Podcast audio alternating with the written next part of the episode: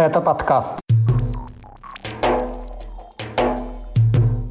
Бежавшая от домашнего насилия уроженка Чечни могла быть убита родственниками. В Ингушетии из СИЗО отпущен подозреваемый по делу о гибели четырехлетнего ребенка, очередная награда сына Кадырова и конфликт командира спецназа Ахмат с русскими националистами. Об этом и не только в 170-м выпуске подкаста «Кавказ. Реалия». О главных новостях недели на юге России и Северном Кавказе вам расскажу я, Катя Филиппович. Привет! Поставьте лайк прямо сейчас, и мы начинаем. Похищенная из Санкт-Петербурга уроженка Чечни Седа Сулейманова могла быть убита собственными родственниками.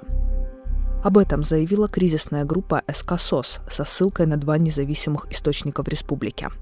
Напомним, 26-летняя Седа покинула Чечню из-за того, что ее хотели насильно выдать замуж. В конце августа прошлого года с помощью силовиков ее разыскали родственники в питерской квартире, где Седа жила вместе со своим женихом Станиславом Кудрявцевым. Семья девушки воспользовалась проверенной схемой по возвращению беглянок. Они обвинили Сулейманову в краже. Тогда ее увезли в Чечню якобы для допроса. А в сентябре уполномоченный по правам человека в регионе Мансур Салтаев опубликовал видео со встречи с Сулеймановой. На этих кадрах чиновник утверждает, что Седа находится в безопасности и ей ничто не угрожает. Сама девушка в этом ролике не сказала ни слова. Правозащитники кризисной группы СК СОС отмечают, что информация о вероятной гибели Седы Сулеймановой поступила к ним в начале февраля. Они подали заявление в Следственный комитет и прокуратуру с требованием провести срочную проверку этих сообщений. В Грозном эти сведения не комментируют. Вот что об этом случае говорит представитель кризисной группы Александра Мирошникова. Известно, что а, два источника из республики, с которыми мы общались, имеют основания полагать, что Седу Сулейманова убили. В Ингушетии из следственного изолятора отпустили Башира Ведзижева. Весной прошлого года он был задержан по уголовному делу о смерти четырехлетней Самиры Муцольговой. О том, что Ведзижев находится на свободе, заявил он сам на видео, опубликованном в телеграм-канале САПа «Кавказ». Как выразился мужчина, он вернулся домой – Официально следственные органы Ингушетии не сообщали ни об аресте Ведзижева, ни о его освобождении. Снят ли с него статус подозреваемого, о котором ранее писали СМИ, неизвестно. Вот что об этом деле говорит глава правозащитной группы «Марем» Светлана Анохина.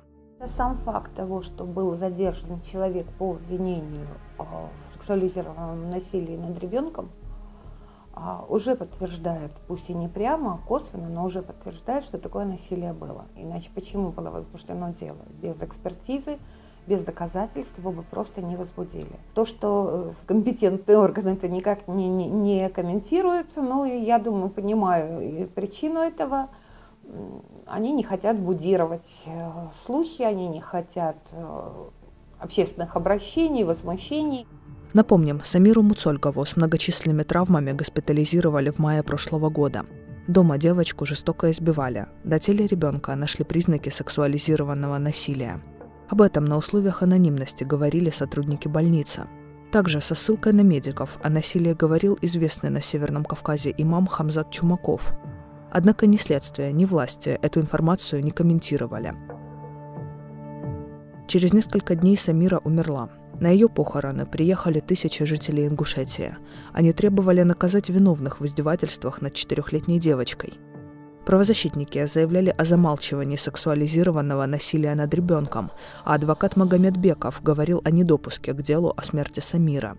Последний раз следком отчитывался по расследованию ее гибели более восьми месяцев назад.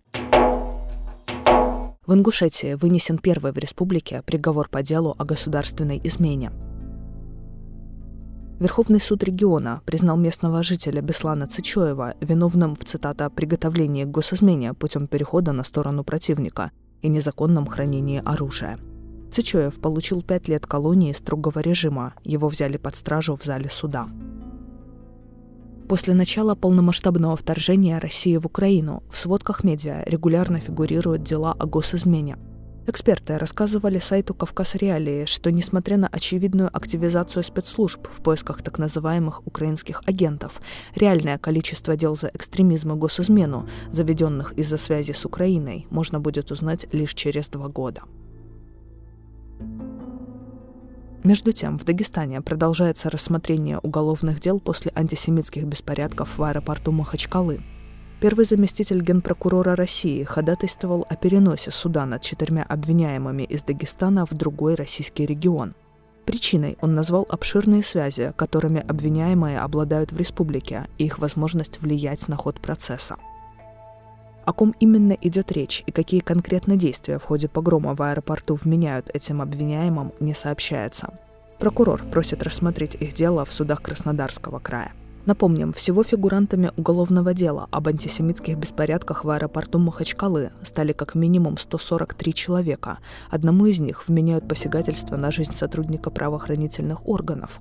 По этой статье предусмотрено наказание вплоть до пожизненного лишения свободы. Скачивайте приложение «Кавказ Реалии», чтобы оставаться на связи в условиях военной цензуры в России. Ссылки на приложение вы найдете в описании к этому выпуску подкаста. 16-летний сын главы Чечни Адам Кадыров получил новую награду – медаль так называемых соревнований спецназа в Дубае – как заявляется, лучший результат по итогам четвертого дня конкурса показала команда «Ахмат», состоящая из бойцов специального полка МВД по Чечне. Сын Рамзана Кадырова в самих состязаниях не участвовал, но при этом первым вышел для награждения на сцену. Это следует из видео, которое опубликовал председатель парламента Чечни Магомед Даудов. По его словам, Адам Кадыров в соревнованиях в Дубае поддерживал бойцов из республики. Как пишет госагентство «Грозный информ», сын главы Чечни присутствовал на награждении в качестве начальника отдела обеспечения безопасности своего отца. Эту должность Адам Кадыров получил осенью прошлого года, в числе прочих наград после избиения Никиты Журавеля, арестованного за сожжение Корана. Потерпевшими по делу Журавеля проходят 13 имамов из Чечни. Между тем, все 309 имамов республики получили по автомобилю «Лада Гранта» российского производства – их покупку оплатил фонд имени Ахмата Кадырова, который называют альтернативной казной главы региона. Всего эта закупка могла обойтись фонду в более чем 247 миллионов рублей. Региональный общественный фонд имени Ахмата Кадырова с 2020 года находится под санкциями США как организация подконтрольная лично главе Чечни. СМИ указывали на непрозрачное финансирование фонда, в том числе за счет принудительных сборов с бюджетников – по заявлениям властей Чечни, на снабжение подразделений из республики, которые участвуют в войне против Украины, этот фонд потратил более 28 миллиардов рублей. Это в несколько раз больше всех активов организации за 2022 год, а также всех налогов, собираемых в регионе. Командир спецназа Ахмат Аптия Лаудинов поругался с националистами из группы «Русич». Причиной стала идея создать детский центр «Ахмат», это предложение, среди прочих, раскритиковал боец Русича и милитаристский блогер Евгений Топас. Алаудинов в ответ назвал недовольных диванными героями и добавил, что те не русские и не националисты. В отношении и Русича, и Алаудинова введены санкции из-за участия в войне в Украине. Вот что об этом говорит украинский правозащитник Михаил Савва. Я не думаю, что в этом споре кто-то выиграл.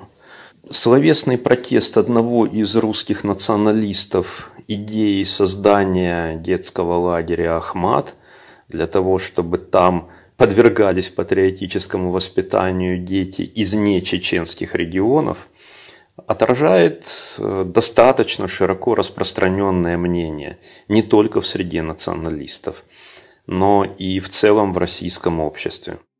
Усиление влияния Кадырова и кадыровизация Российской Федерации воспринимается как явление безусловно враждебное и безусловно опасное. Создать детское объединение под эгидой Ахмата изначально предложил депутат Госдумы Дмитрий Кузнецов. Перед этим с идеей о детской академии Ахмат выступил консервативный союз отцов России. После начала полномасштабной войны эксперты отмечают милитаризацию сферы образования в России. Это были главные новости Северного Кавказа и Юга России за неделю. Спасибо, что дослушали этот выпуск до конца. Поставьте нам лайк и напишите комментарий. Это поможет подкасту привлечь новую аудиторию. Для вас этот выпуск провела я, Катя Филиппович. Пока! thank you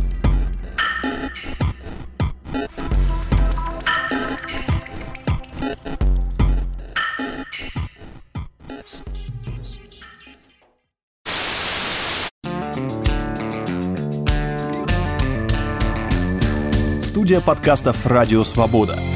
Человек имеет право. Время свободы. Американские вопросы. Кавказ подкаст. Атлас мира. Цитаты свободы.